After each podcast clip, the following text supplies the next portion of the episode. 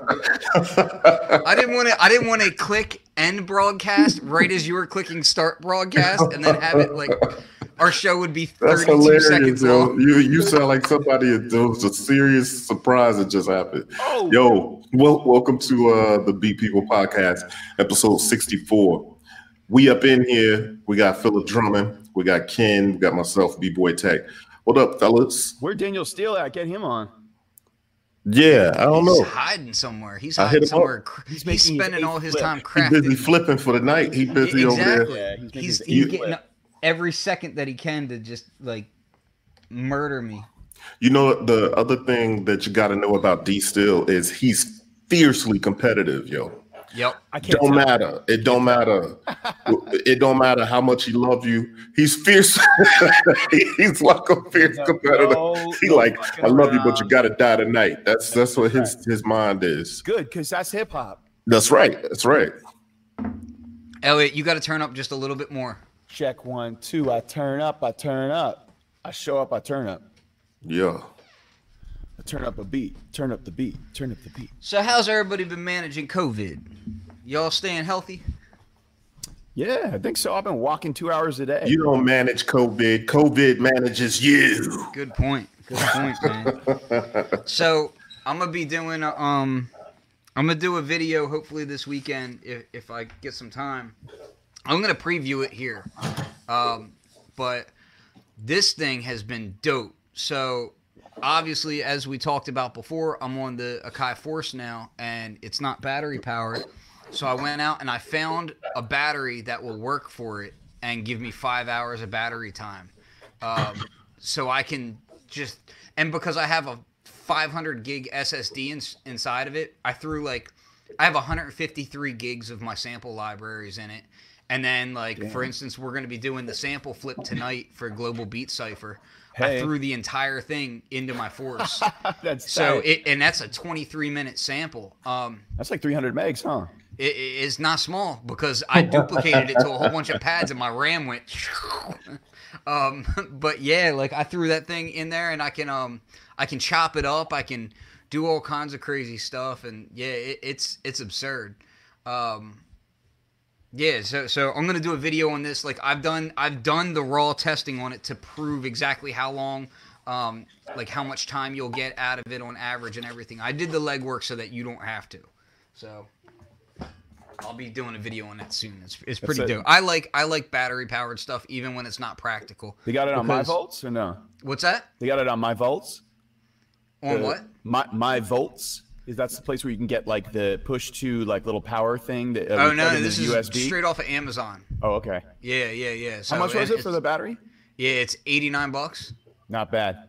Yeah, so and Ken's the only person hours who wants to wants to go mobile with an 80 pound drum machine. Yeah, it's huge. Like it's definitely not. Like I sent I sent Corey pictures the other day of me sitting in my car with it, and Hell um, yeah. and it's not at all portable. Like I had the I had the live before that, and I used to do the same thing with the live, and it's not at all portable considering its size to to be sitting in the driver's seat with with it at least. You need Um, a suburban. Yeah, you Yeah, need no doubt. Yeah you, We you did that. sit in the back seat with plug it in the aux, bro. Just like get, just get Corey to drive, or, or get your wife to drive, and just bang out. You know? Yeah, I, I was known for for doing that with my MPC 2000 XL and a power inverter. I used to plug it straight into my car and just drive down the street making beats. There you Uh, go. Horrible, but uh, yeah, man, it, it it's dope though because it, having the the hard drive built into it lets you just like you can just throw so many. You can throw Yeah, it's unlimited, Sample your entire vinyl collection into this thing and then just take it with you. You know what I mean? So I can be sitting on the couch. Just tapping away, annoying the hell out of my wife, and that's priceless. The, the next step though is getting the like the like some kind of plastic or vinyl cover over, like a transparent thing that you could still play it, so you could play it protected in the world. Um, That's dope. Yeah. I, I'm definitely getting a different fader for it. Um, the the first thing that I really want to get, um, I already I already ordered the fader uh, from DJ Tech Tools. I'm getting a, a neon green one because that's the only color I could use. That's um, right. So uh, the other thing that I need is a matte uh, anti-glare screen protector for it because my overhead lights up here. I mean, uh, I just get absurd amount of glare from them, so it's really annoying. Like when I turn the lights up, it's you know it gets pretty bright in there, but I'll turn it back down. So I got auto exposure on, so you guys probably don't notice too much. But anyway, um, yeah, that's that's the main thing about it that I need is anti glare protection because if you're gonna take the thing outside anywhere, it's like the screen is. I mean, the screen's pretty bright for what it is, but if you're out in the daylight, if you rock any kind of venues that are daylight, you know, outside, then that's not going to be great for that. Same with the push 2. That's that's why I got the MyVolts uh, joint, the um the little like power USB to power like adapter thing. Yeah, yeah, yeah. I got you. You can't um, even, you can't even see it. Like you can barely see it in daylight. Like if you have that shit on, and it's like it's a sunny day. Yeah, yeah. These these types of screens are just not like. Um, you could make a hood. Like if you're really doing venues outside even a lot, the, you could certainly make a hood. But it, it's just yeah, they're not really designed for that. You know. Yeah. So what's good with you, man? You just been grinding away. I know you were up all kinds of hours trying to get that the sample ready for the uh, global beat cipher. Dude, I, yo, I was, I was uh, to speak of that thing though, yo, Elliot, yo, you put in a lot of work on the global beat cipher, yo. I mean, that's a ton of. It's like a festival every week.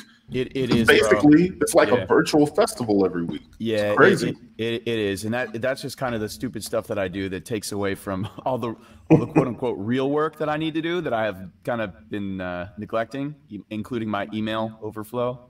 no doubt. But listen, I think it's I think it's worth it, bro. I've had I mean, even from like the first the first one or the second one, there was this cat that was like, "Yo, this is my first time, but I look I'm I can already tell you I'm looking forward to this every week." Mm-hmm. And for me, it's the same thing. But I'm like, what is gonna what's gonna happen on this? Like, I, I realized it was a show a week or two ago when I said it by accident. I was like, because it was a live stream, you know, it was a Global Beat Cipher live stream. But I, I was like, oh, this is a show, isn't it? and the format started to develop. So we have the mm-hmm. spotlight showcase, we have you guys as the you know spotlight feature, and then I was like, well, I got to make them flip some some of the samples. Like that's a requisite if you're coming on, mm-hmm. you know. And it's uh yeah, it's a it's a tremendous amount of work, and I get stuck in getting hella obsessed. Like oh, I because I know thousands of beat makers, and they're mm-hmm. all ill. So I'm like, oh, well, I got to hit this person up, and I got the link on my phone, and then I spend hours upon hours messaging people on IG, and you know I went back and hit up the thread I had with Tall Black Guy, uh, you know, a little while ago. I was telling him about today's future sound. He's like, "Oh, that's super dope." And I said, "Come to the beat battle." So I, I hit him up and I tried to see if I could get him uh, the sample pack. Just get get hella random, not random, but get hella people in here. You know. So mm-hmm. it's it's a tremendous amount of work, but the payback is is tremendous. Uh, I can tell for me and for everyone else how, how much fun it is and how important it is to have like a, a virtual space where we can all gather, come together across the world listen to some dope ass music and then listen to how people flipped it. So to me, I'm not hoarding my samples anymore. Stuff that I would have hoarded and kept for myself in my secret little bank, uh, my you know like store of gigabytes of dope ass samples on the hip hop competitive steez. I'm throwing mm-hmm. out there. And I mean, I, yeah, dude, I, I barely have time to make my flips myself. Last night I was up late with some cats I found on Instagram, you know, just on, on the Zoom, like working on my my flip. But damn, Listen, DSTL just watched his Instagram live of him flipping like three of the different samples, and it was stupid. It's really, That's what's up. really, really humbling, and that was that shit was crazy. So I screen recorded the last one he did, and I'm gonna post that on IGTV on the Today's Future Sound or the Philip Drummond uh, IGTV, and probably you know I'm gonna. I'm just the, gonna beat jacket. There you go. There you go. Flux like I'm when you play that with and, put and my I'm name on to it. Play my beat before him, so that when he comes on, everybody's like, "Oh, oh, so you're beat Jack and Flux, really, dude?" He's he was he's like, "Yo, I extracted the drums from this." And then I took this little micro chop and then I transformed it into, and then he starts singing on it and playing chord structures on it. And it mm-hmm. completely is like a complete flip. And then he did what this cat Ben Desla did two weeks ago, where he took a Spanish song and made the, the, the Spanish song say "face of a born killer," and then the, the it's like transmuting from another language and turning that the sounds into a different. So Daniel yeah. did that, and it was I was just like, oh no, this this shit is crazy. That's what's up. That's what's up. That's how D gets down, yo. Um, I mean, and you know the thing is, is because D has a, a rare sort of combination of of things. classical training and yes. the mind of a producer, the mind of Jay Dilla, or like the mind of a sample flip cat. He's, he's yeah, yeah, He, he's a straight up beat maker, sample flipper, but he's he's got classical training and he pulls from all of that. You know what I mean? And he he he's not stagnant in any one genre. So when he comes and makes hip hop, it's like he's pulling from all of that, but not overdoing it. That's, that's the thing, too. That's and that's why he reminds me of my boy Chris Keys that I was telling you about, who just produced uh, Quelle Chris's last album because he's cha- he's trained as a jazz pianist, but he studied and fell in love with Dilla and and boom bap hip hop and sample digging, and mm-hmm. he knows how to flip it and not overdo it because there's also science to not overdoing and overproducing. Yeah, certainly. Keeping keeping it funky and keeping it simple, but then Daniel's doing all these like because I because I've seen how he plays keys, right? And Chris mm-hmm. Keys is like in one of the dopest piano players I've ever seen, but he makes boom bap sampled shit and he samples vinyl. And I saw Daniel doing that and I recognize that is a rare right. It's a rare combination yep. having the either the, the innate the classical training and the innate ability to like understand chord structure and and how to create that melody and melodic progression, the chord progression, and also take, as he says, those textures, mm-hmm. timbres of the sample, and the little like the DJ Premier thing of taking the air in between. Yep. Right. Or the the Dilla thing of taking the the the kind of the end of that release of the hit. The, and my and my my push does this with auto chopping on the transient sometimes, and and you hit it and you add a little like reverb or delay on it, and then suddenly you got a dope little like timbre mm-hmm. but also the melodic part, but also like the rhythmic shit. That yeah, that's use. that's yep. a technique that like I think a lot of people use um just to kind of fill out a track because it because otherwise you get this blank space. It, it's kind of like um if you're doing foley or something for a show, right? And, like a cartoon or something where there is no background sound, right? So like yeah. if you just didn't lay that bed down there, it would feel awkward, it would feel choppy, it would feel weird. So you have to lay some kind of sound noise bed below something.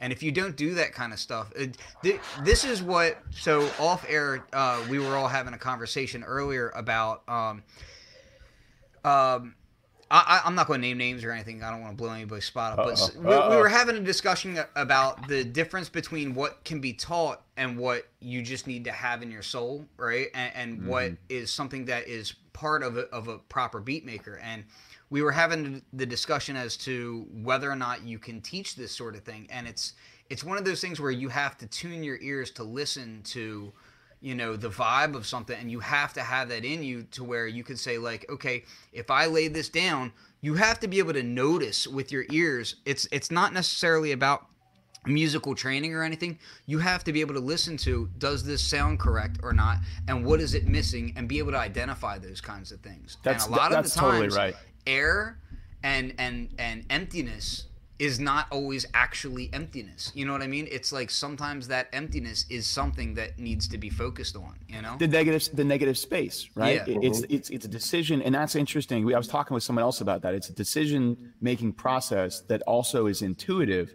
about negative space, not overdoing, understanding swing and groove and funk and syncopation in combination with melody and harmony and just like the overall big picture of the track and those small moments. And when I was talking with some homies last night on the on the chat about um, tall black guy, and was it the Dayloff flip or what was the where he does the insane micro chopping and does the three four time flip, and it's crazy. Hmm. Like the, the, the I haven't heard it. I, I, probably heard it and didn't realize what it was. It's it, it's it's crazy. It's almost like yeah, that's one of the craziest flips I've ever heard in my life. One of my favorite ever. And and that yeah. So to me, that's it, it's beautiful to see someone doing that real time, like to see mm-hmm. Daniel doing that real time, and then to see him, and then he starts, dude, he starts fucking singing hooks and rapping hooks. He like came up with like a Freddie Gibbs hook for one of these. Like this sounds like a Madlib beat, and I could hear what he's talking about, and, and it was yeah, man. And then he starts singing hooks. He starts doing sung hooks, and I'm thinking, Doc, you gotta like put that on on your voice recorder or something because that's a fire hook. Like, and he's he's like he was when I woke up this morning and turned on his IG live, right? Like rolled out of bed or not even rolled out of bed, He was in bed and looked at and he's singing a fucking hook. He's got like a hook for his beat. Yeah. That's Real, the way you get down. Yeah, that's like that, we're, that's we're on Marco Polo all day, every day, and that's literally what you're explaining is what we see him do like all day long. Like he'll have conversations with us singing it like a hook. like it'll be crazy. The dude is a yeah, nut. No, I, I wanted to bring this up though, just because for those, you know, typically if you watch the show, you see D still here with us. But because I respect him as an artist and always fascinated with his with his art, I uh, did this new Beat Boy Tech artist interview series. And so I, I interviewed 80s Baby, was tall black guy uh, uh, Rashid Hadee, and I also interviewed. Well, last night I interviewed um, Thavius Beck, and the first one though was D Still, and and so if you want to kind of get into the mind of how he gets down, uh, check Yes, out this, this interview uh, on bboytechreport.com. Uh, and if you scroll down in that, you know, I say a little something about it, but then you can watch it there too. So yeah, definitely check it out. That's- He's a lot of gems. That's fresh. And shouts to Beats by Rossi. He, he said he used to fucking bump into me on the on the corner and like hear my beat slap, and that's hella funny. yeah, y'all used to live around the corner from each other. That's wild. Uh, shit, he he. Oh, in Berkeley. Well, I live on the, the border of Berkeley and Oakland, so I don't know if he's talking about my new spot or or the old spot. I think he's talking about the old one. Yeah, back back on I'm back on Sacramento Street back in the day. That that was crazy. I was in a Wikipedia page because they had uh, German th- these German exchange students that would always come from the same uh, like tech university, and um, and they wrote a fuck they made a fucking wiki page for you know all the other you know ones that would come over. And they would all stay in the same house. So I my, I literally shared a wall with these fools, and they'd be like, Elliot is a DJ and producer that puts on beat events and likes to take you to get the new ice cream. Well, who doesn't like to get some new ice cream? Come Bro, on. I'm I'm I'm stupid on the on the show last time. I think uh, on the on the global B Cipher last time, I, I at least had two to three servings of ice cream during the like the duration of the show. Yeah. I already have a bad enough habit with with the bourbon during during podcasts. I don't Ice- need to be ice going. cream- I'll ice be cream's my fat problem. as hell in no time. I've been walking two hours a day though, man. I've been like to to, to just get that exercise and keep saying. That's otherwise good, I'll- man. Yeah, That's good. I've I been, I've probably been sitting be on my that. ass like You should 75 do it. hours a day. No, you should. You, should You know do what it, I man. did today? My car needed to be started, so I got in it and I drove around the block. I, And then I haven't came driven back. my- I need to do that. And that's the my exercise that I got. Yeah, yeah, there you go. That's that's a good like four and a half steps. Yeah, that's right. No, no, that's probably it's probably like thirty-seven steps, right? 37 steps at the most. At the most. Yeah. I've been, I've been hitting 15,000, 20,000, sometimes 25,000 if I if I do a, a walk in the morning and a walk at nighttime. And I just and I'll just be on the phone talking to people or listening to beats or listening or watching IG live like looking for some flips. That's what's up, man. So what's what's your uh what's your machine of choice, man? Oh, uh, look, I, I swear by it. Oh, you And- probably and- mentioned it last time you were on the I did, I did, but Ken and I, Ken and I were having a, a a friendly disagreement. I told him, I told him, look, the That's the Ableton, conversation with Ken in general. Ableton push 2 Mhm. all day. I don't care what anyone says. The simpler is like how the Fruity Slicer was uh, in in FL Studio, but on on like steroids. I don't listen. Listen to clarify. One. Okay. Are you talking about from last show? Yeah. Well, from in our conversation about the machine. Um, Okay. well, well, just to clarify, for one, I barely remember last show. That's you guys' enough, fault. I take zero responsibility for my own alcohol intake. Uh, Okay. See And two- And two, again, like to me, it all comes down to like, if somebody comes from a FL background versus somebody who comes from an MPC, MPC, background, yeah. they're going to be coming at things from very polar opposite directions. Um, but what's cool is that now the software is kind of like meeting everyone in the middle. So That's like right. now everything is kind of like okay, this is the best of this school of thought, this is the best of this school of thought, and you're having all these hardware controllers and everything. Um, hardware controllers and standalone units are starting to grab from both angles, and now you're getting this this mishmash of both. Um, I was having a conversation with uh, Upright today. Um, we have a Marco Polo group that's just dedicated to to Force users, and um, you know we share tips and talk about stuff on there. He's a big push user as well, um, and and I was telling him like, so I got I got mine right here. Like, so I'm sitting here and we're we're discussing. It's a beautiful piece, man. It is the the hardware of this is easily the best um best Germans. design hardware controller. It's, jo- it's probably the cast that lived next door to me. They they were at the i the. well, I know who in Berkeley. designed this. This is Jesse Terry. So, Right, that's who you were saying last Yeah, time. yeah, Yeah, yeah. and So- he he was involved in the push one as well. Uh, a bit, but not not. I don't I don't I don't know how involved he was on that one, but this one is this is like all Jesse right here. This You can you can tell you can tell that they were MPC users who helped design it. Um, yeah, and, and and and Jesse is um Jesse's a very active uh muso, so he, he's definitely like he gets down. You said he- he muso. makes That's an dope beats. Australian English term. Um, Yeah, he, he gets it. Well, you know, living on the internet, you know, Yeah. all of our slangs get mixed together now. No, you know? Fa- hey, that, that's Which that's real. beautiful. Hey, tell tell Jesse if you can tell him to jump on the cipher or jump in the Zoom or or get on the I'll, live. uh, feed yeah, I'll let him know. He's he's he's in in Germany, so his his It's gonna be 3 or 4 a.m., I very know. Goofy for I that, know. you know, um, because what ten o'clock Pacific time is like. Four oh Pacific. No, it's no, like four or five a.m. no. for, It's for it, it, it's yeah. It's, it's ten o'clock Eastern That's time, seven early. PST. But that's like That's three. That's three. Yeah, it's three a.m. Uh, in in Germany or four So yeah. Anyway, but what what I was saying though is that um, so like we were having a conversation because you know upright comes from the push side of things and Mm-hmm. more more than anything, and I'm coming from MPC slash machine side of things, and I was talking to him about how like uh, the force is kind of like machine. It, it's kind of like uh, Ableton Live training wheels.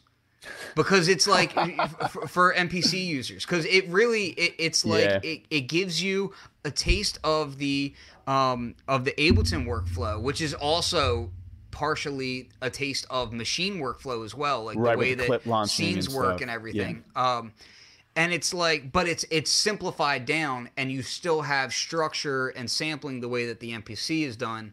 So it's it's kind of like training wheels for that. So that because let's face it, Ableton is very jarring compared, you know, graphically speaking, and the way that everything is laid Yeah. out. The way it's so polar different. It from looks like a '90s tracker. It's is- the, the, the, the, the GUI on, on Ableton. I hated it coming from FL Studio. You know, like the, it's just it, it's not visually pleasing, and it looks simple and weird, and it's non-linear in, in clip mode. So then you're like, what the fuck do I do with this? Like I didn't even know how to like, how, you know, like Yeah. FL Studio. You're like, oh, there it is. It's a step sequencer. It's like an 808, or it's like, and you know, I mean, it, it took me this literally two years to figure out what the 16th notes were and where the one, two, and three and four were. Like when I first started out on FL mm-hmm. Studio, but it's still it's like it's visually it makes enough sense and it's visually intuitive enough versus Ableton. You're like, what the hell am I supposed to do with this? Unless you figure out how to click, you know, clip click in the in the clip or whatever. Yeah, that's like um that whole that whole method of of clip sequencing and all that stuff. It's it's interesting because Machine kind of jacked it from Ableton, but simplified it. You know, and the scale mode too, right? Like the uh, Yeah. yeah, because I because that was something where machine had to keep up with the push with the scale mode, and then the and also probably the clip launching, right?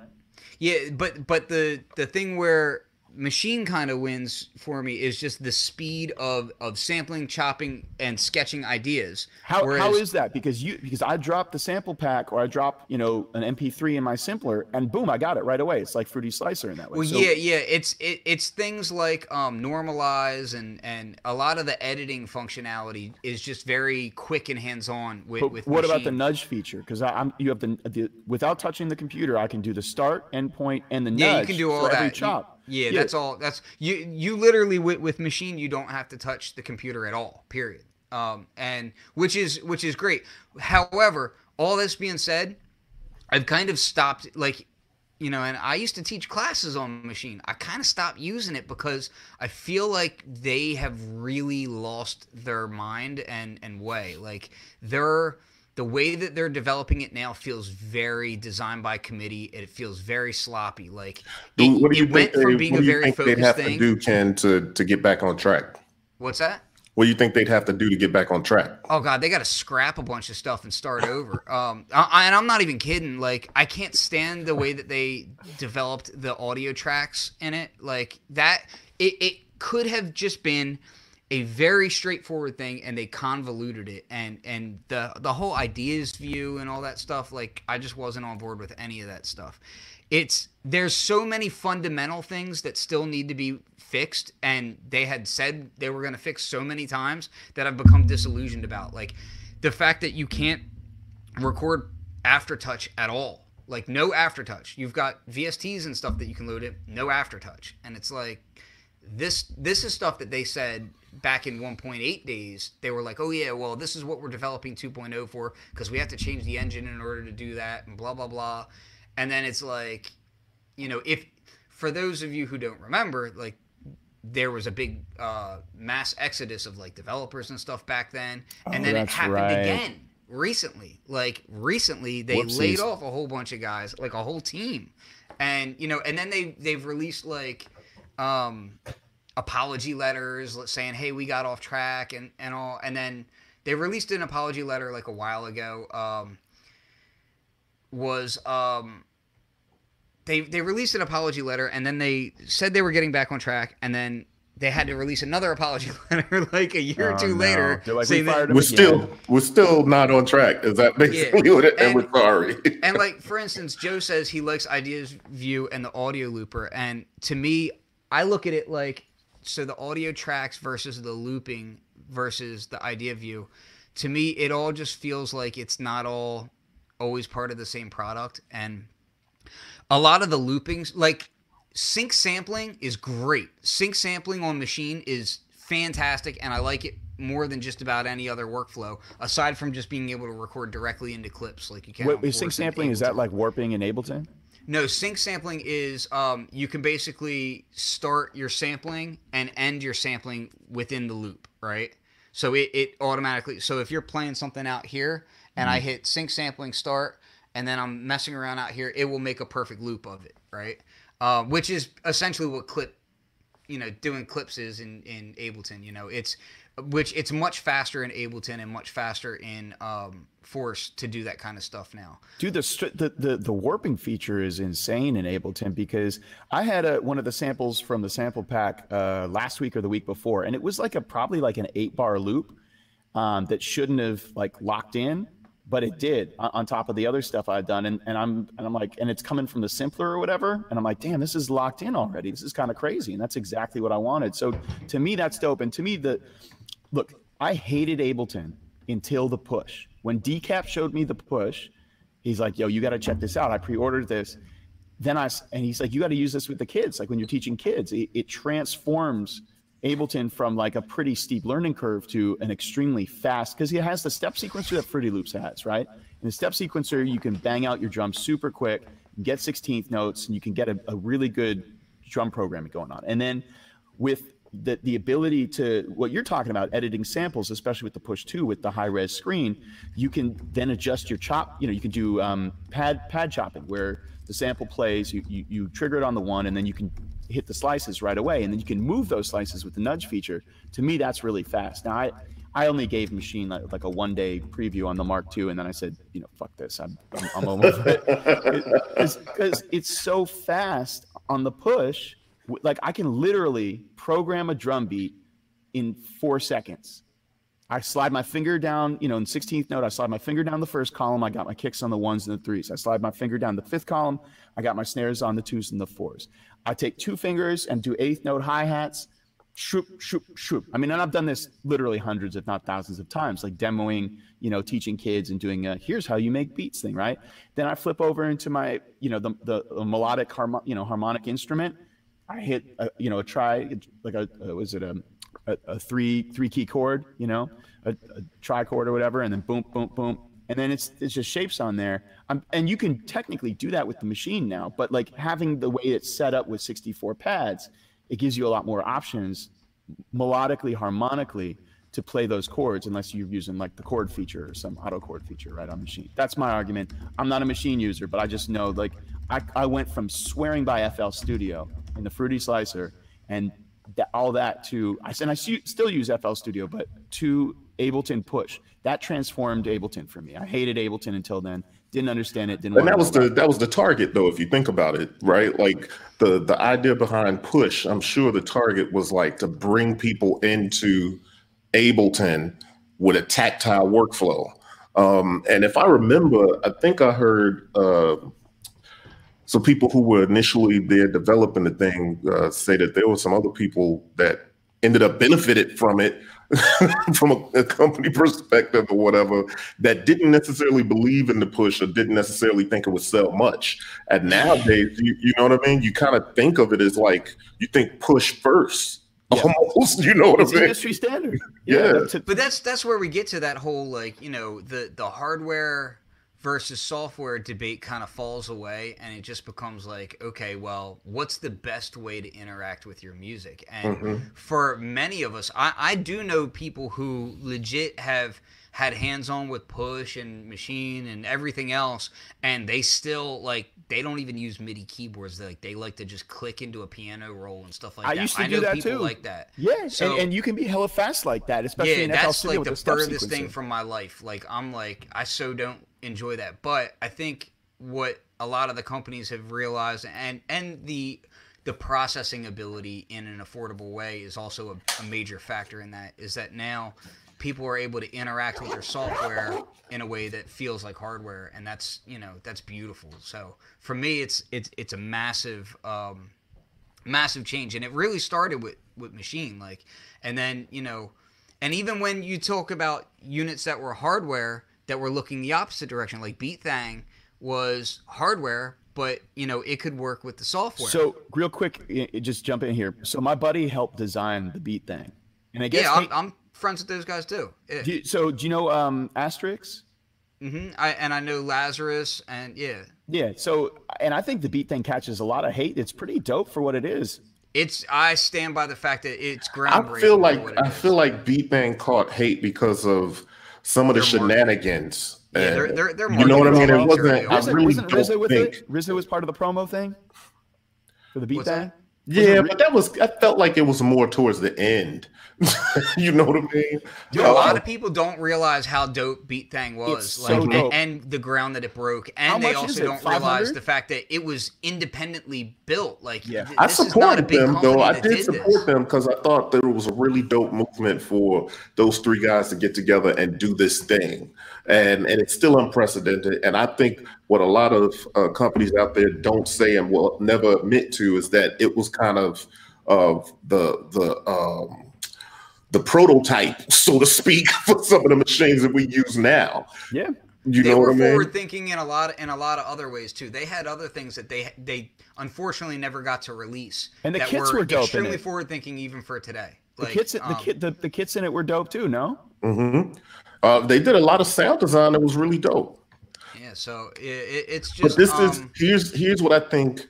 What a lot of people thought it was ugly and the marketing was trash. Like that, our marketing was that doesn't absolutely that doesn't trash. take away from trash. because I truly support what they did. I do truly support what they did. But if I had to think of in a in a, uh almost a postpartum project fashion, so you, you look at um, you you postmortem, excuse me, postmortem sort of project management fashion. I would have to look at it and be like, yeah, the marketing and or you know this thing or that thing. But ultimately, I think it it had its dope things about it. And you know what? I never owned one until Joe put one in my hand. I was like, yo, it's this solid. ain't bad. It's actually solid, yeah. Like, and the So thing is, is that it was um, it, it- it was one of those things where like there's a lot of good things to learn from that project and negative things to learn from that project, like both Mm-hmm. sides. Because again, you're talking about an independent crew who was able to basically do what Akai wasn't able to do at the time. You know, Mhm. And weren't- and they weren't did it. They did it with one too. programmer. Was you it know what I battery mean? powered? Yes. Yeah, it was battery power. Had a lipo battery in it. You could take it. You could play keys on it. You could, Mhm. man, it, it could do so much. But it had Like, two USB color backup screen, before like- anything else did. Did it? Did it? And it had scale mode.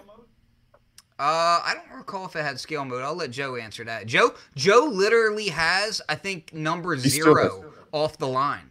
Yeah, he still Like has. it. he has, like St. Joe's got literally the very first one that was produced.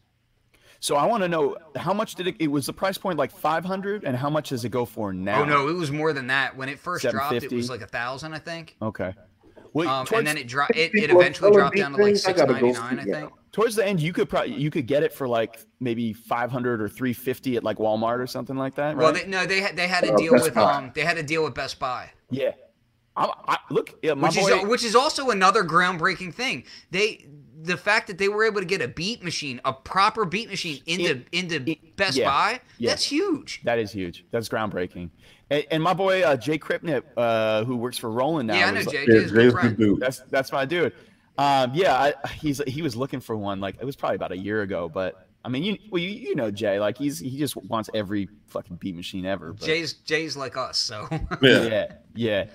But would- yeah, it, it No. um that that thing was I it, it can get all the hate it wants, but you know what? The people who don't recognize what it did, you know, Hey, send it on over to me, bro. I'll take it. Just send it those over. those things it are yeah, those things were groundbreaking. And like I said, their team meant like their mentality was extremely forward thinking. I saw prototypes that they had that were doing things that today gear isn't doing. So, you know, like they they were on the right track. They they just had a lot of you know behind the scenes issues, and you know that's that's what happens. Did it- I and it had time agree. I agree that there were things that I didn't like that kind of stemmed from from their culture and mentality. Like like I wasn't about like the the slang stuff on it. Um, I, I don't like that. Um, and I didn't like the the blinging it out thing. But It does um, look pretty cool though, but man. at the I- same time, the blinging it out thing, like I'm not mad at because I'm also like, you know what? Um, for one, that's like style flip and all that stuff. That's you know, look at people's SP404s and tell me that you're not blinging those out. it looks like an ASR. you're doing the same thing, it, except look- it was a different style back then. It looks like an ASR to me. The pads. Exactly. Yeah. Yeah, it was it was like an ASR layout, and if you look on the side, uh, it had pitch and mod wheel on the side, or maybe it was just was it just one wheel? I can't remember. But Oh, anyway, joystick controller. Yeah, it had like a it had like a, a wheel on the side, so you could actually play keys on on the little pads like that, and is super compact for what it is. That's airplane beats right there, bro. That's Yeah. pl- making it on the train. It is, but it certainly is. Matter of fact, my buddy that has one, my buddy Rod had one, and at the time he was he had a long commute on the train every day to work. and Straight he, up. he would bring his beat thing to work every day and Forget your make beats on. SP404, man. Use this shit. Yeah. Yep. Yep. I wonder was, how uh, people it was modded this. How do you think people modded this? Like the like folks like you. What's that? How do you think people modified this? Like, I wonder what kind of crazy mods people did on this as well. Well, there was originally going to be like uh, uh, they literally called it blinging it out, and it it had like different front panels that you could get. Like you see how the, there's one. blue LED cuts in there. Yeah, yeah. Like you could get it chromed out, and you know different things like that. That's hey, that's it's cheesy and it's cool. I, I'm not gonna front. Uh, you know. Exactly. It, it's like you know, if that's what you want, that's what you want. And a lot, but a lot of people nowadays kind of like bang on them about it, and I'm like, yeah, but you know what? Nobody had done that before, and people were modifying their gear all the time anyway. Rich says he thinks it's overpriced, and it's like, really? MPC 1000 was around the same price and couldn't run off of a battery, and you know, didn't have you know all that like the ability to What are they going for now? What do is all this? the things that it was doing at the time. Now, granted, MPC's more fleshed out with the JJOS and, and all that stuff, uh, sequencing wise. That But shit's tight, dude. That yeah, like, dope. dude, XLR input with, with a preamp on it. XL like, with, with a preamp. Yeah. that's that's fire. That's because think about like a lot of stuff today. You don't have the microphone input on it, and if you're dealing with the issues we're dealing with on Global Beat Cipher, where you want to run into your interface and still be able to talk without, you only have two two inputs. Where are you gonna put your mic if you SD want card stereo? inputs on it. Man. You know, like I mean, there there was so much forward forward thinking on it. it it's it's a shame that you know they didn't have the business didn't go over well uh, because really if it had and and there was Here's here's what I, I can say I remember about it the most, which is unfortunate because once I kind of stepped back and saw like there are some good like on paper it read well. I had I've never bought one, but what I remember about it the most around that time I was frequenting the MPC forums. And I don't know which one of the guys it was, but somebody from the, the company would get on there and get into huge arguments Oh, with no. every single Yep. body. And and it was such a turnoff. It- Bad it was- promo. it was it was it was tough for me to see the machine. you know what I mean? it was, it, it- and that's really what that and I think that's the thing that I was speaking of when I say there was a, some downfalls, despite the the the the valor in their effort. You know what I'm saying? Yeah, Yeah, that was one of the um the major issues was the fact that you know one they announced it really early and they kind of had to in order to get like pre-sales Funding and that sort of stuff, yeah. But um, it was it was announced early.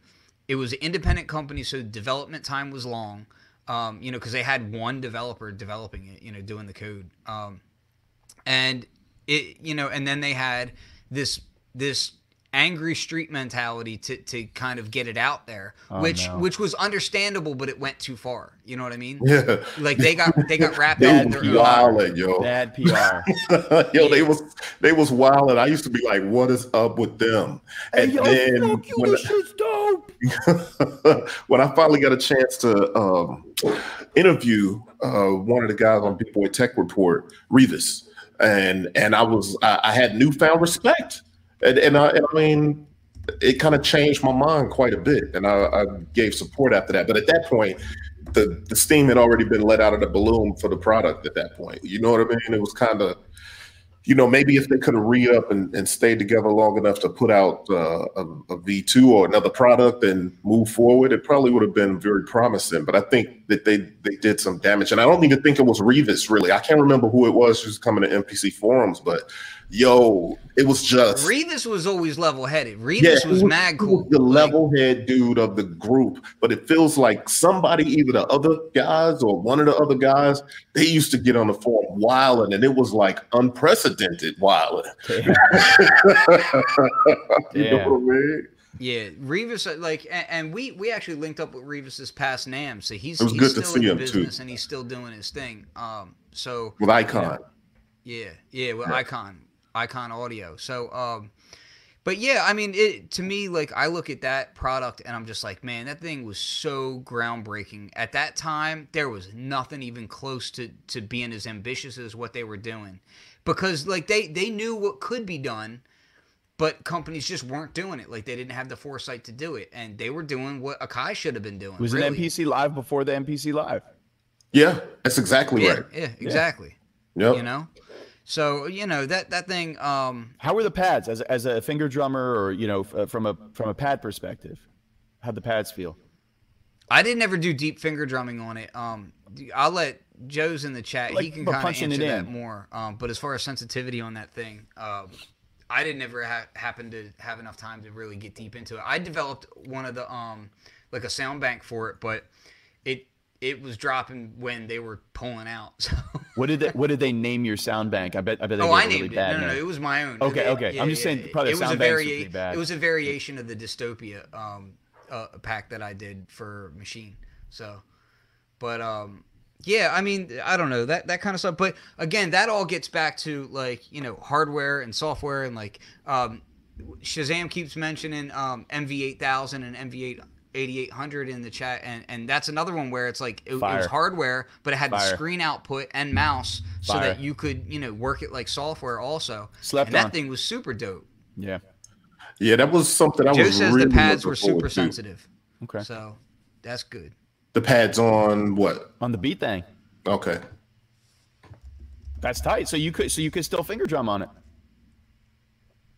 Uh yeah yeah, yeah, I, yeah. I just put everything on full level because I suck, but you know, but I just uh, you know, but what whatever, man. I've been um no like I'll tell you what the only gripe that I'm having with finger drumming on the um on the force so far has been uh that depending on what I'm doing, uh, I, I finger drum in a different way than a lot of people do. A lot of people use just their fingertips, but I use um, the side of my thumb, um, so I can accidentally trigger uh, the wrong um, track because the tracks are along the bottom here. So i if my thumb hits it, move the mic out of the way. Um, if my thumb hits down at the bottom, um, I could accidentally trigger a track. Um, So that's the reason why the push So- is cool, yeah. uh, yeah, yeah. Push is brilliantly laid out. I, I like push, but push doesn't have a touchscreen. That would be nice. It will. Part three will. Um, no comments. That'd be dope. I'm not gonna comment on anything about that. I'm, I'm just gonna say it for you. It will. You know, you know, Cam, when you say stuff like that, No, It's everybody actually a says that, comment. and I'm like, no, I'm just not commenting. Like, you can't take what I'm saying and insinuate anything. I'm just saying, what do I know? I don't know anything. I've never seen a prototype of anything. Ever. Quack. Um, I'll tell you what I what I do want to see uh, as far as like sequencers and and uh, drum machines and DAWs and all that kind of stuff. You got things like the the Polyend tracker, um, which you know is, is pretty cool and small. You got things like uh, 1010 Bitbox, uh, Oh, that the shit's black dope. box. I've seen. I've, there's a dude that always messes with that on Instagram that I follow. That if that's what I'm thinking it is. One thing that I really want to see is stuff like this. Like I want to see somebody making um, gear where I can like plug it in. Um, and what I mean by plug it in, like so, for instance, this is really great, compact. You can just throw it in your bag, whatever. You can power it from a USB uh, battery pack, right, and be good to go. So USB battery pack. Um, USB. It, it does USB hosting so that you can then send it to like a keyboard, whatever. It would be really awesome to have like something like this or tracker or whatever it is, and just be able to like dock them into something. You know what I mean? Like dock it into something like this and be good to go. And be able to take like the CPU with you, you know what I mean? So that That's I have that's like your a- next like a product idea you version. just gave to everybody. What's that? That's your product idea you just gave to everybody. Oops. Nah, man, I wouldn't develop that. It's gonna take years. what about the, Years what about more the, uh, the I'm not Elektron? uh Which one from Elektron? The uh, so, oh, damn, Octatrack? maybe Octatrack. there was someone was showing me it last night. What's that? Um, They were saying that like uh, in combination with the 404, it, it helps you to arrange stuff because there's no sequencing on the 404 or whatever, right? And it was Oh, it's probably the Digitakt. it was the Digitakt. That's what it was. yeah. Yeah. And that's what I'm saying though, like it, it's Steele says it's called an iPad. Um Ah, it's called an iPad. yeah, i- i- if Apple ever stopped changing their connectors all the time and just used, you know, well, I guess now they got USB C, so that's pretty standardized. Yeah, you this messed- is, this is a dope sequencer, That's what that's what he was saying. He not had to a- be slept on in Yeah, any he said kind that of with way. the 404. He said, I, I, I got this to partner with the 404 to help me arrange stuff and um and sequence stuff. I'd like to Yep. see how, how that all works together. Um, as far as like how how the workflow is as far as doing that. Like, can you record hitting the pads into the Digitakt like that so that it's it's smooth and and the workflow is nice? Because my like I have um what is it called the Rytm MK2 and that thing like me and that thing fight like cats and dogs. Um, I'm not a fan of like Elektron's UI. Like the way that um, they house menus and features inside their UI just makes me like want to throw something. Um, Is that after the whiskey or before? oh, that Before, after, the whiskey, and during I'm for him, I've seen. I'll burn the house down. Um, it, it's man, I don't know. I I'll put it to you this way, right? So, and I don't condone this, children, but one day I got really frustrated and I was like, you know what? I'm gonna smoke out, and I, I, I smoked out while while messing with the Rytm, just to put my mind in a completely different mind state with it, and that was the that was when things started clicking a whole lot better, and I was just like, this thing works like somebody designed it while they were high. Like, Uh-huh. like this Ah. menu's over here and it does this. This menu's over here and it does almost the same damn thing, but it's way over here. Like it's just like somebody who's like high in a in a in a candy factory and they're just walking.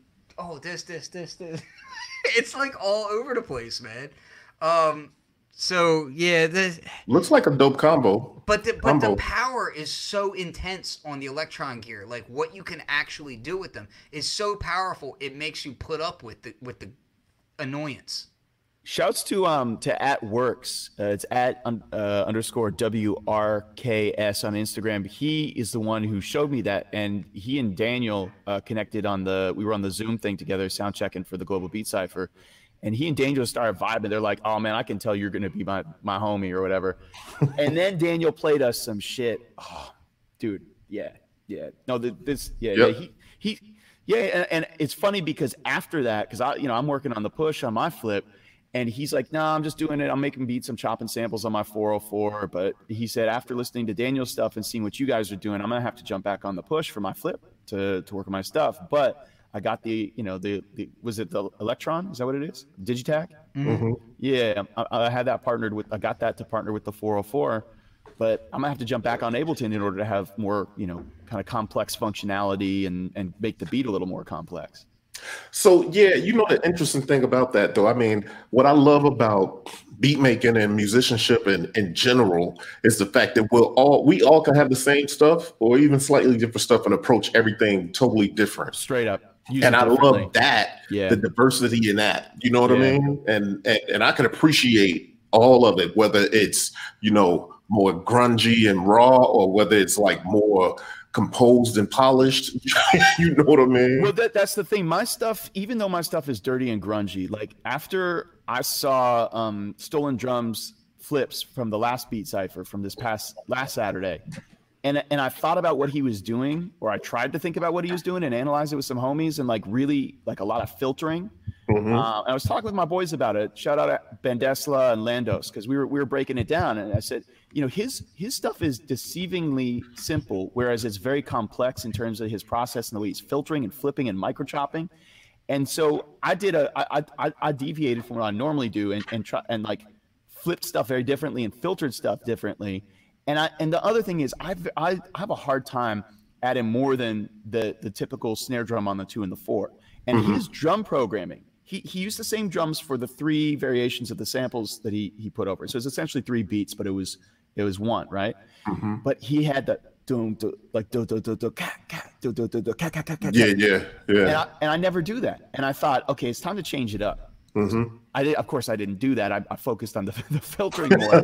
but I was like, maybe I need to add that in because it's only it's only one in twenty beats or fifty beats or whatever that I'll add another snare drum on the end of the two, two or the end of the four. Have a tat tat tat like, and he's doing it freely, and I wouldn't think to do that. I, I'm kind of stuck in my box of like you know stri- traditional boom bap or you know the little maybe trap hi hats or whatever, but repeating the snare like like that's and you could hear and it, it made sense in terms of the groove. So that was interesting. And so of course i didn't add those those extra snares on there but i did do the filtering. I was influenced by his filtering of the the flips he did for the global beat cipher last week. And that's beautiful. And then seeing daniel extract the drums and take little micro samples and then start you know not obsessing with the sample but taking parts that he heard and textures that he Mhm. heard and transforming and building the melody and the harmony off of that was crazy. I thought oh man i've been doing it all wrong Yeah, yeah. See that, and that's when, to me, that's like the art of sampling when you get down in it like that. You, you know what I mean? Um, for me too, though, using the MPC has always pushed my mind in that direction. you know what I mean? It's just because the of the way you work transients with- and, and the yeah, tails yeah, because of the way you work with the the programs and the the, the uh, with those 16 pads, and you work with the programs and being able to micro chop and even duplicate the programs and But filter them differently and layer. you so know, let's, let's let me I, ju- I just want to get your definition on this because uh, shout out microchop and shout out Gino Sorcinelli but we I, I, I posed the question what what is microchopping? Is it is that does it have to be uh an eighth note? Does it have to be a 16th note? When when is it microchopping versus I think it depends I don't- on the sample for me. yeah, I think it depends on the sample because here's the thing. I think when I think micro chopping, I'm thinking eighth note bits 16th. and not necessarily the the notes though the bits of like the actual notes i'm thinking bits and pieces that don't necessarily equal like what you would typically sample True. or something that's, That's where I am, because recognizable it's not on the one. you know what i mean? I don't yeah look- it's I not don't on the look at it as one. eighth it's not necessarily grabbing all. a thing out of it. I- it's about grabbing these little bitty pieces these granular pieces and, it, and they could be bigger or smaller depending on what it is but it may not be the actual instruments out of it. You know what i mean? But it could be but it may Well, not be one of the things may not be that- complete phrases of the actual instrument. You know what I mean? Well, one of the things about that is like, so if somebody says micro chopping to me and it's an eighth or a sixteenth, I'm like, no, because to me that's just chopping. Like that's the whole point of chopping. Damn. Like, Damn. so like micro chopping to me, more often than not is, um, so let's just, for instance, take like a vocal sample, right?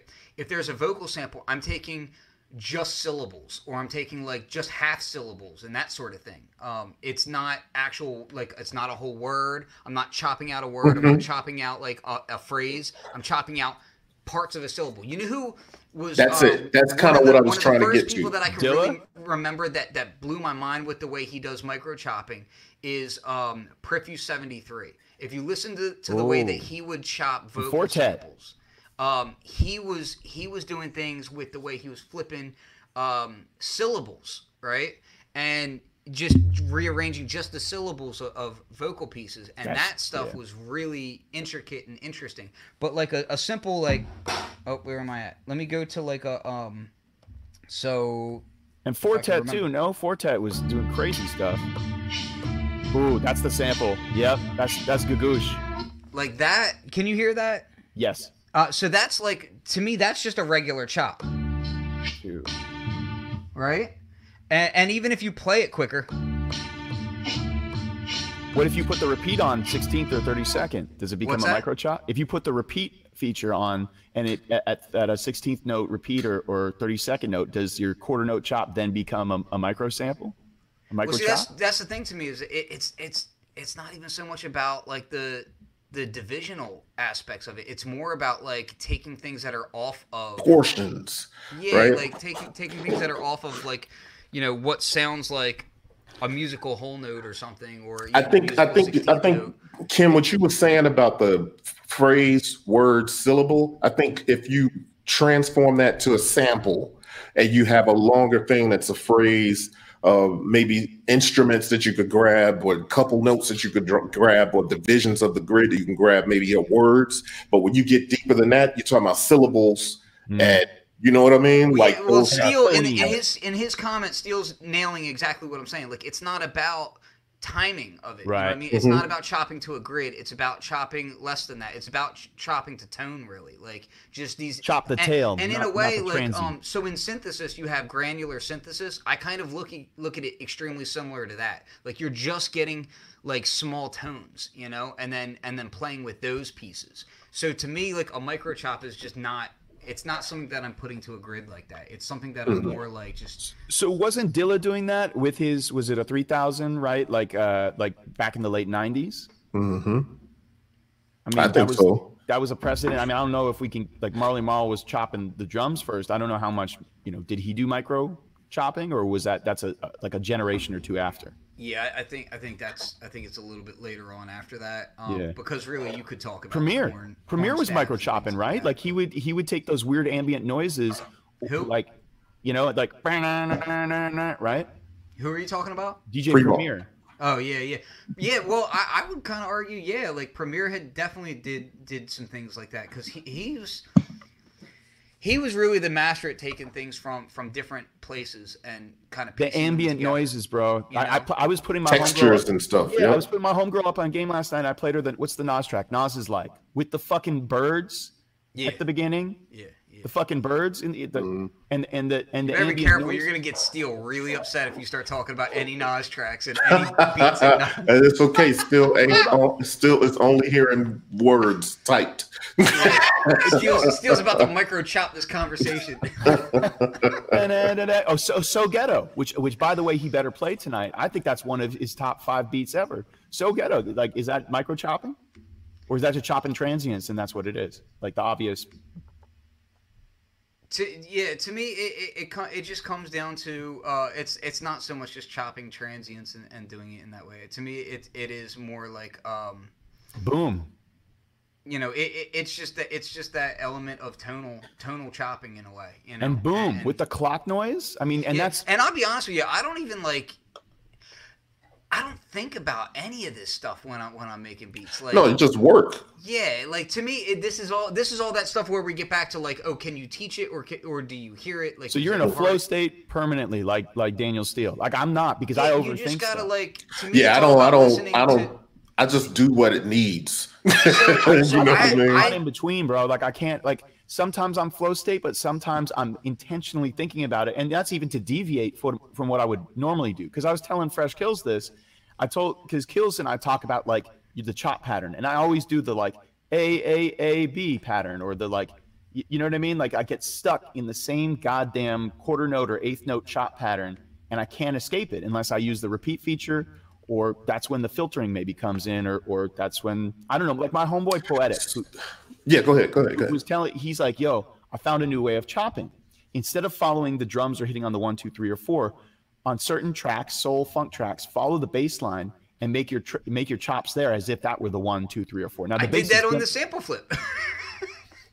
I had to. Yeah. There- There, there's a couple of tracks in there um, that are really dope, but if you listen to the vocals, the vocals don't follow the same cadence as the drums, and they follow the bass line instead. which is semi syncopated. Yeah, yeah. Ken, play, And- play play that sample again. I want to hear the what you did with the gagoosh on the on the fourth. Oh, this yeah, this is so this one this one's a little bit more straightforward, but it's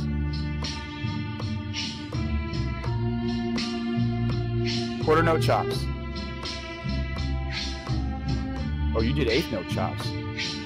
and then what I, what I also did with that um let me see if I can do this is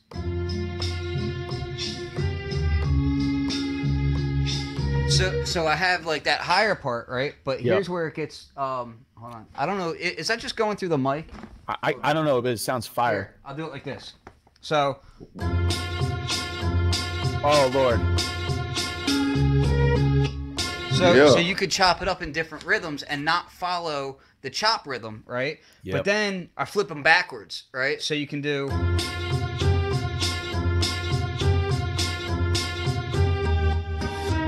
So these are all backwards over And you here. hear the so, acoustic so when bass you're doing there it, too, huh? Yeah, so when you're doing it, you could be like,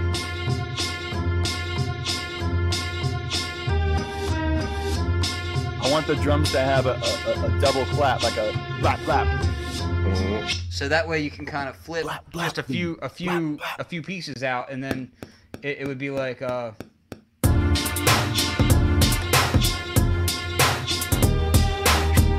Yeah, Ken. Yeah. right? He, he put the new then you gas flip string it. hi-hats on it. Uh, Right? you have to sing on it to meet the SPL.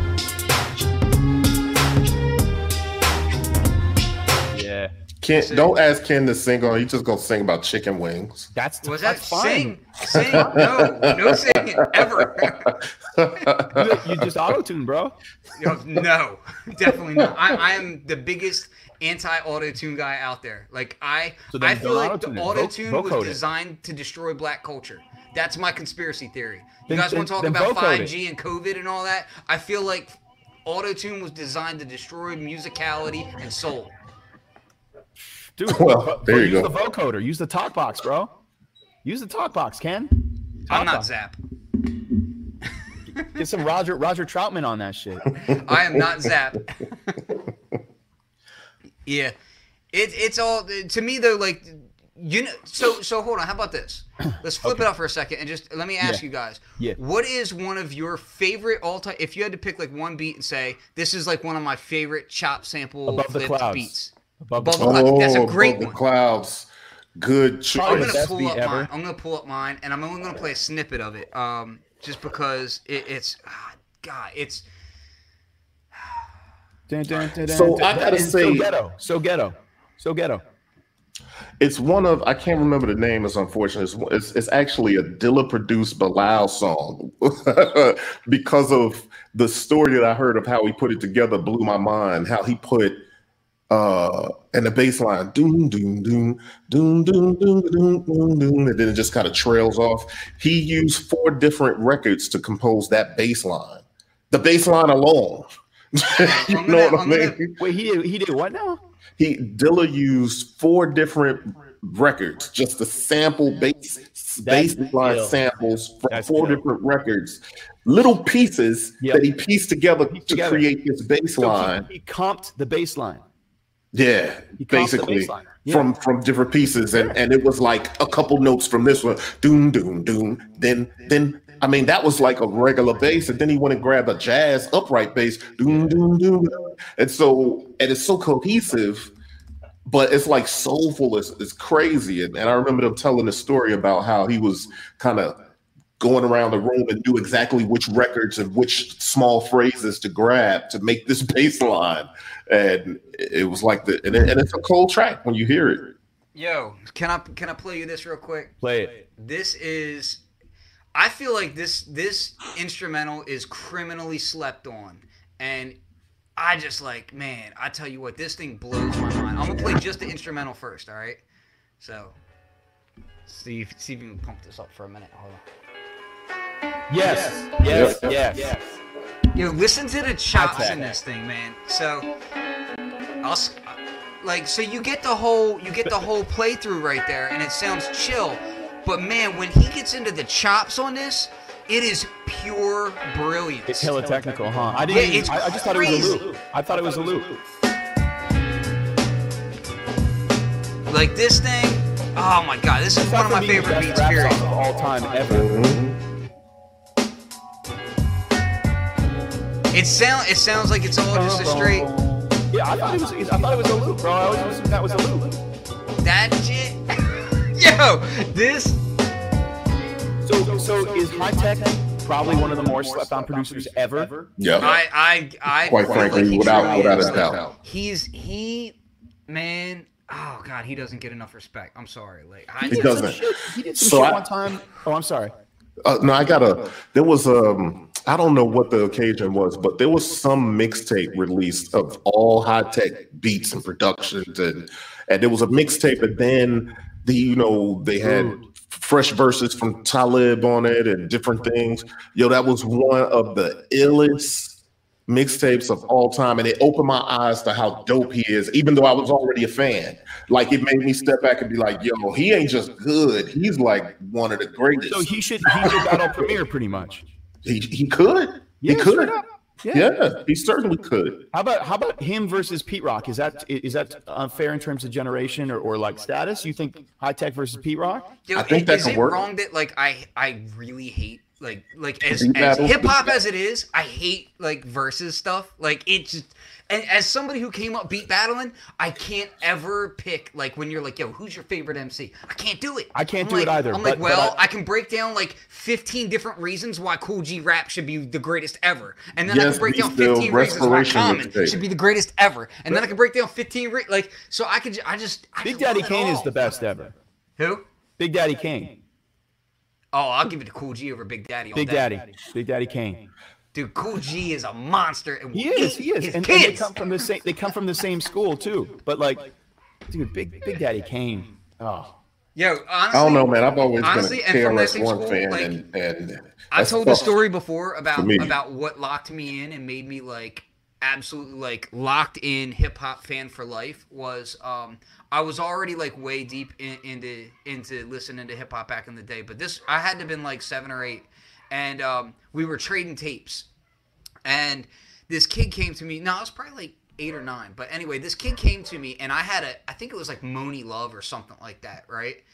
and I was so excited to get this tape. Like I was so hype about it, and he came up to me with three tapes to trade me, and I was like, Oh. I'm gonna do it.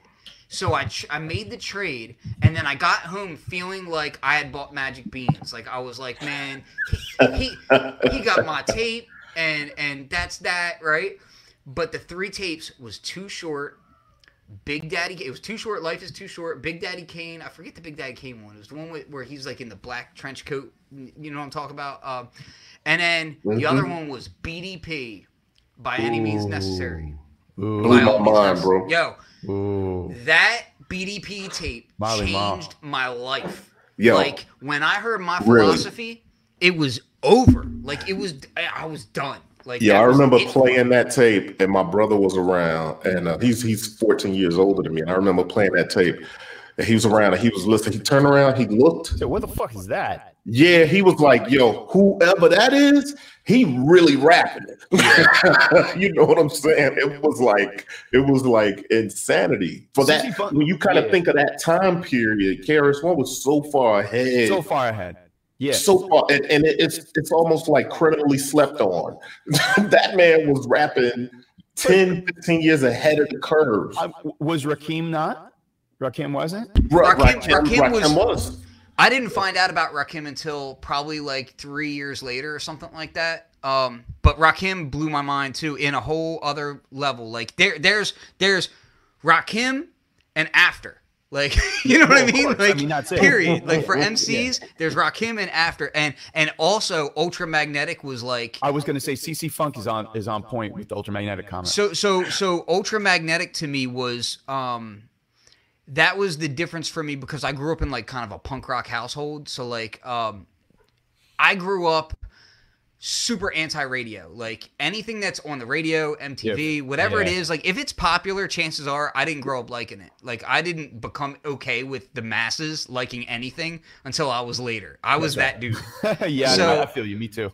Um, so, yo, to me, Ultramagnetic and Kool Keith in particular is the birth of underground hip hop. Period. Like, if you go back and listen to, you know, the rhymes are pathetic. They think they're copacetic. Use the nursery terms at least. You, you know what I mean? Like when when he was going at Run DMC on that, like it was literally the birth of the underground right there. Like That's tight. yo i want to interrupt just to say this comment that i got up here is just because i wanted people to know what the name of the song is I was talking about by, by Dilla Yeah, yeah, that he yeah, produced. This is it. That song. You get a chance to check out uh, Reminisce.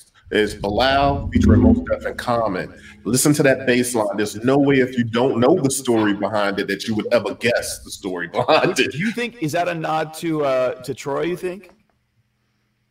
To Troy? Yeah, reminisce like they reminisce over here. You think that's a nod? Oh, yeah, no, I don't think so. It was, it was a. The song is really about them talking about lost loves, ex loves, relationships. Yeah, you know yeah. what I mean? Uh, you know, kind of one of those things. Uh, But but yo, the what I what I was getting at though with that is that so so for me like un, like the underground it was started with ultramagnetic and then when he dropped like I, I started getting into like De La Soul and um you know Stetsasonic before that but like De La Soul anything Prince Paul is is Prince golden. Paul. Like all day. anything Prince Paul is golden to me and when I first heard Dr. Octagon Yo, it was Flowers. mind altering. I Yep. man, listen. Here, here's here's the thing. Automator, bro. Here's yeah. Well, here's the thing. It, it, it was it was a problem because I had been given uh, Octagon. I had started working at this record store, and I was like the hip hop guy for the record store.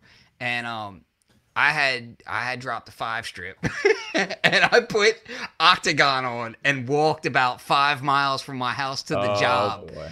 And that album just like altered my whole brain state for the rest of my life. Yeah. like yeah.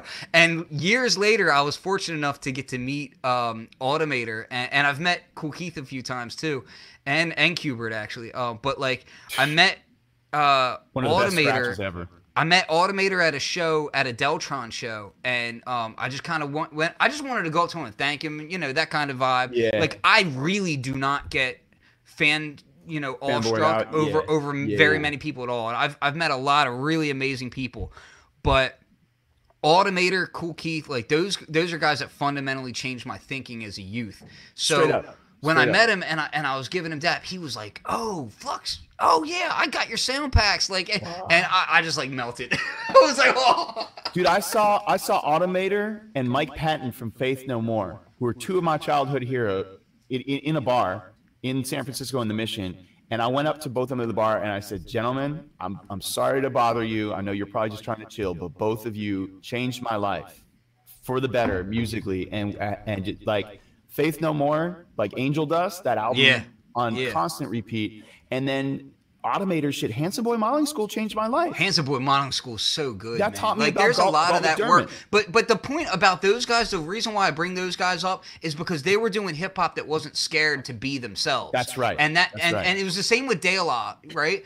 Because it was like for me, the the thing about edu- about um, That's right, La uh, too, yeah. My philosophy that really got me excited was you listen to the beginning of it, like, and he's he's talking, he's like, "So you're a philosopher? I think very deeply," and like that kind of stuff always spoke to me because I was always nerdy little kid, you know. So like it was all the cerebral stuff that always connected with me. So then when I saw people who were willing to do hip hop in a creative way that weren't scared to break away from the Elon norm. Prince Paul Because yeah. because during these periods, a lot of it was like you were starting to see that biting was less a bad thing and more the accepted norm, right? And you were starting to see like, you know, Yo MTV Raps was kind of like falling away, and now it was becoming like, okay, Mr. everybody Bungle. wants to wants to regurgitate what's making them big, right? And that stuff really just affected me. Like it got me really upset because it was the exact opposite of what I loved about hip hop. So then when I would see like these really off the wall characters like doing doing comedy sketches in in their in their Yeah. verses and whatnot, like you know with De La's uh, sketches, I think they were the first people to really do sketches. I think so. If not, they definitely popularized them. But I didn't. I don't recall hearing a lot of that. you talking about before De La that. Soul is Dead or, or the or the first joint? The first joint, three feet. Yeah, they they Prince yeah. Paul, so like that stuff to Yeah. me was like that was the holy shit. the- like these guys are are being creative and they're not a, they're not scared to be creative, and that's what spoke to me the most. Like grabbing that kind of stuff. That's what's up. Yeah. Yeah. And hey, can I give a shout to a producer that most people never heard of that to me is like a post Prince Paul, like brilliant use of samples and shit that most people Who's that? Um, a guy named Verse Murphy from Sacred Hoop. He's from Arizona originally, but Bay Area group, and they had DJ Quest uh, doing cuts on their shit. They had, you know, like some of the best turntablists in the world. But the beats were crazy. Like I heard that shit, and I was like, "What the fuck did he sample for this?" And like, you know, it's just like like samples you would it kind of on the Prince Paul tip that you wouldn't like. It's it's not like just the hard shit, although they had yeah. the hard shit. And I, Yeah. I heard the intro track on. You, everyone's got to check this out. It's called "Retired," the Retired EP by Sacred Hoop. It's I think it was made on an ASR, and he and it starts with this fucking um this conga loop or something like that, and then you hear these ambient jungle noises laid over it, and then this deep droning bass, and then he fucking pitches down uh the beginning of Run Around Sue, right? Here's my story. It's sad but true, and you have like three or four layers going on hmm to me that changed everything and then he would also do these fucking change up he'd, he'd be a multi-part beat so it'd be like three or four change ups in a hip-hop track. Yeah. and that shit was ill. Like like not my house which was on the q's hip-hop shop volume 2 featuring z-man. It goes into an entire different like change up and the scenario changes. It's like it's like a movie cutting to another scene. To me i was like oh you can do that. You can have change ups and it can still work. And you can make your beats even more dynamic and, and have it be multi-part and complex and then mm-hmm. that and then i and then I, and obviously you know Premier was sampling ambient noises so that influenced him but then i thought oh you can sample like a golf ball you know like Yeah. spinning around in a hole and and use that and that's a very premier thing to do like every you know on, on the third bar of a four bar loop or on a the you know Well, whatever. just Yeah. just so you know, like I remember the whole the whole water droplets thing. That was like the biggest fake rumor. like like it wasn't true. I don't never heard what it really was anyway. It, it's But I from just it's kinda- from a record. Uh, if Yeah. I, I I can't remember the name of the record, but it, it wasn't true. Like people were um thought that it was it was actual uh, water droplets or whatever. But it's it's from a record. I forget the name of it. or Um, insane in the membrane with the horse going Yo, seriously, Muggs is Muggs is a hella god. Like that dude is a Hella god, and, and he's so forward thinking. Like he's another one that like uh, that I was on. fortunate enough to meet and like just like yeah, like usually I geek out more on the people who create the gear that we all use than than the actual people who make it. Because a lot of the people who make it, I'm just like I can do what you do, Hmm. but. But it's like the geniuses who who are like coding up sequencers. I'm like, yeah, I can't do what you can do. Like, you know, but you get somebody like Muggs, that put the fucking horse on that shit. That that gives it. That's like that's like jump around. Is is it the bagpipe noise or whatever? That Yeah, weird like- noise. yeah. Yo, let me let me just drop this real quick. I just Yeah. want to I just want to give a for instance, uh, because we were talking about the micro chopping. Yeah, This yeah. is what I was talking about. So like, this stuff right here. This is refuse. This was done on a 2000 XL.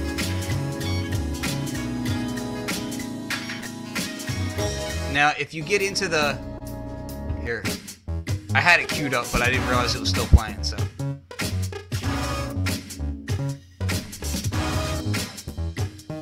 What is that? Syncopation on that's crazy. Yeah, and that's done on a 2000 XL, and that was done back in 2003. Yeah. So it's like you hear. Like that does not sound like 2000 XL programming. No, you know? it doesn't. Yo. So we've been with just about over hour, close to hour 20. So before we go, I want to just say this. Today at uh, 4 p.m. Pacific, this thing is going to be premiering on the B-Boy Tech Report channel. Um, uh, last year, 2019, at the Synthplex in Burbank, California, a few of us got together um, and we did this whole talk about ModBap and the discussion of ModBap and you know kind of our philosophies and and how we do it, the influences and uh, just the crew and the, the movement. So uh, this is like a 45 minute, 50 minute conversation. On the panel is myself, Aaron from Afro Rack, and Shiro, voltage controller. And we're talking about incorporating modular synthesis into hip hop and the whole sort of movement that is uh, ModBap. So uh, we premiering uh, today at four o'clock on the YouTube channel, B-Boy Tech Report YouTube channel. So check us out there, and I'll be in the comments. Sick. Word. Y'all should jump on, and people should jump on the, the Global Beat Cipher feed tonight. That's just going to be Yes. stupid. Yo, so hold on. Can you clarify real quick? So Yeah. can anybody join in or like what's anybody can join in, but like, look, we uh, we hit five hours with the sample flips last week. But yeah, look, five hours. Yeah, we, went, we, went, we went over. We went five hours and like forty minutes, bro.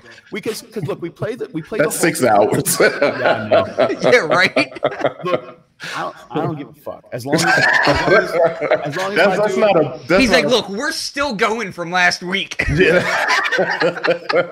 and the and the beat tape, man. When I get stolen drums beats for the the beat tape from last week, it, I mean it's already fire, but I can't wait to get those because that shit kind of fucked my head up. But um, yeah. So so yes, hit a, hit us up, but you got to flip the samples. You got to get in the sound check. We're doing sound check, initial sound check, West Coast at 4:30. And then Mike Mulder from Creative Minds, who's helping to stream it and do all that. I have to jump off because I'm doing a 20 minute set on Kaizen Club now. Shout out them and check out their YouTube, the dope beat making platform. They've been on the show for the past couple weeks Dope. uh, at Kaizen Club now on Instagram. Um, and then I'm doing a quick set, and then I'm coming back. Oh, you got the stickers. You got the yeah, stickers. man. I got I got them stickers, man. They, that, that's all. There's only 60 of those in the world. Like those. That's that's that's it. Yeah, So- um, I think um, I have not added a sticker to my 2000 XL since like probably 07, and I think one of these is definitely going on that. So It's, that's it's gonna be that's meta. a special place. It's going to be meta. Yeah, if people want to cop those limited edition stickers, go to today'sfuturesound.bigcartel.com. And it supports our nonprofit. We teach kids beat making as a mental health and educational intervention. We're doing it in juvenile hall. We're doing it in community settings. We're doing it with uh, with refugees, like kids kids who have been you know forced out of the you know their place of residence and where they live uh, around the globe and here in Oakland, California, in the Bay Area. And I'm going to talk a little bit about the therapeutic beat making article that we um, put out in the academic journal two weeks ago. Shout out to Dr. Raphael Travis, Healing Power of Hip Hop. He's going to be on the show next week. We got Laura Escudé. She's going to be on the show next week. Um, but and uh, Boom Baptist, he's going to be on the show on the 25th. He just dropping his uh, his project, the whole like NBA Jam tribute. But it's going to be 7 p.m. PST, 10 p.m. EST. We're going to be watching the end of RZA versus Premier and doing a Mystery Science Theater 3000 on it and just talking hella shit on it with hella producers. And then we're going to transition into the Beat Cypher and everyone's going to play their flips. We're going to feature beat people. All you guys doing your thing is going to be crazy. I can't wait to see DSTL play all his crazy flips. He made an EP out of all the fucking samples. I know. I, and cannot that Kagoosh sample that you're chopping up is that's my shit. Yeah, my like again, I'm doing my sample flips with the Force, which I've had for less than a week now, and I've really only had about four days on. So I'm like, I'm using this opportunity to learn the shit out of the Force. So it's gonna be like literally what you hear is gonna be my very first ever beats done on the Force. Can I, can I play though. you? Can I play you guys real quick? Just this is this is very left field for me. This is the the flip that I was working on till hella late last night, where stolen drums, filtering, and talking to the homies really influenced me. I don't know if can you hear this? Oh yeah, here we go.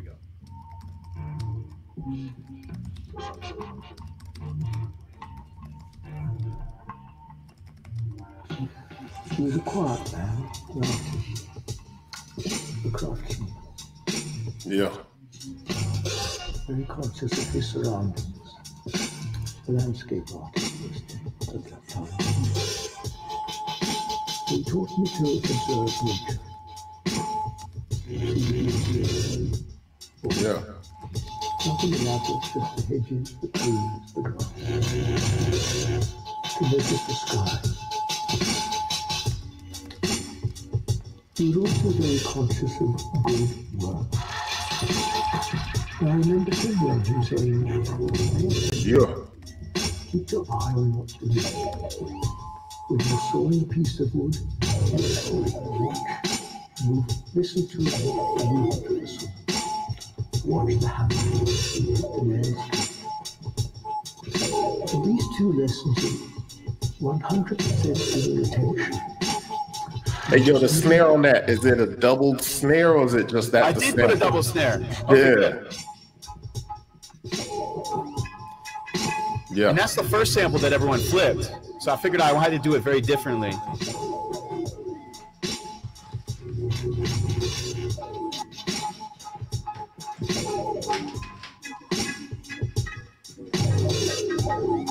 Shout out Beat Butcher, the drums, all Beat Butcher. Word. Dope. And that's way sloppier drums than I usually do. That's like way more you- slumpy. Yeah, I love I love the groove on that, man. And but, but then it changes. Does it make sense? Mm-hmm. Yeah, I'm I'm way big into like massive change ups on my beats It's all about change ups. Yeah. Yeah, because sometimes when that when that when it turns around, it just makes the ugly face even uglier. Oh, yeah, yeah, You yeah. know what I mean? I, I like kind of hitting people with something that they don't expect, but not jarring them so much that they, they don't keep the bop. You know what I mean? You got to keep that bop, but you got to make them be like, oh, I wasn't expecting this. Yeah. Yeah. And I got the Hey, I got the SP twelve hundred little Ableton emulator plug-in and just fucked with like the ring modulation and all that shit.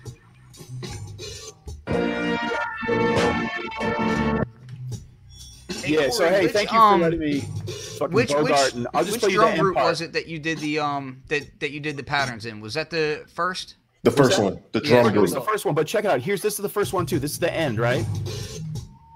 This is all the first one. It's all the first sample, which is it's a high res, you know, sample. And I figured I had to like, even though I was doing my played out little sample chop pattern that I always do, I figured if I could filter it and try to try to think about like what I don't know what the fuck drums did because his shit's crazy. But I, I talked about it with the homies, and you put, you know, some filter on it, and then you put like some some delay and reverb, and have all those you know ambient noises or the sound floating around, and then try to make the drums real kind of sloppy and Yeah. Dilla whatever esque. So yeah, and then put and then I added all the um I was using uh Trilian for the for that crazy bass for the Mhm, the mhm. ARP Odyssey or the ARP 2600 or whatever it is. Um, and then I also was using uh, Keyscape for the keys. It was like tiny keyboard, you know. Oh, and, and I just, I everything's hella wet. I put hella reverb and delay on everything and the sample chops to make it ring out. Even when you cut down the filter cutoff, to still have it floating around and have the. Uh, Oh yeah, that's what I like to do. That's like to me that feels like when I first started using like that idea of that is when I first started using my MPC 2000 XL. Like you chop the samples and they are blunt, but then to add a little reverb or a little delay so that they just kind of ring out a little bit. It, it- it- that's that that's that hot right there, man. Yeah, so that's that's my flip. But as soon as I woke up and I saw Daniel just going to work on the samples and make, I was like, oh, oh, okay. I thought I thought I flipped it all right, and then no. so hey, shout outs, shout outs to Daniel for doing that and for you guys doing it. I'm excited to hear your flips. I'm excited to put that on the beat tape for folks. People should tune in on the Today's Future Sound Facebook. It's me streaming live on Facebook. You can comment on there on youtube.com slash today's future sound. And we're feeding it to our Instagram channel too at today's future sound.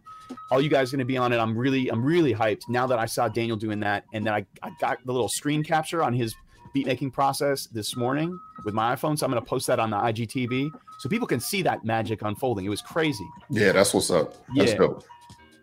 Yeah. It's Well, yeah. dope. Cool, man. Well, I'm looking forward to it. Um, yeah, I'll see y'all guys again later on this evening. And Yeah. um, all y'all people out there just watching, be sure to tune back into the B Boy Tech Report channel to check out the uh, ModBap discussion panel premiere. 4 p.m. Uh, right? Yeah, PST? 4 p.m. Hey Ken, we, and we gotta can we gotta sound check you? So uh, at like uh seven thirty your time, try you know somewhere in between there and you know try to jump in and so we can get the the direct because that's why Zoom is ill because you can do the direct audio from your computer. We did that with you last night, Corey. That Yep. was yeah. Yep, exactly. Well, cool, man. I'm just gonna play this out and we out of here.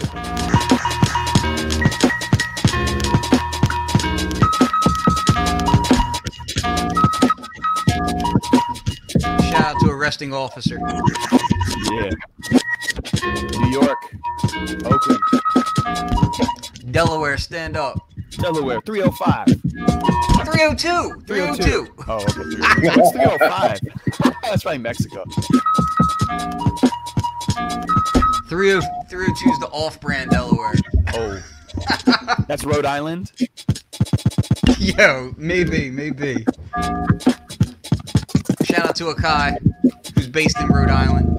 Yeah. Word. All right, peace, y'all. Peace.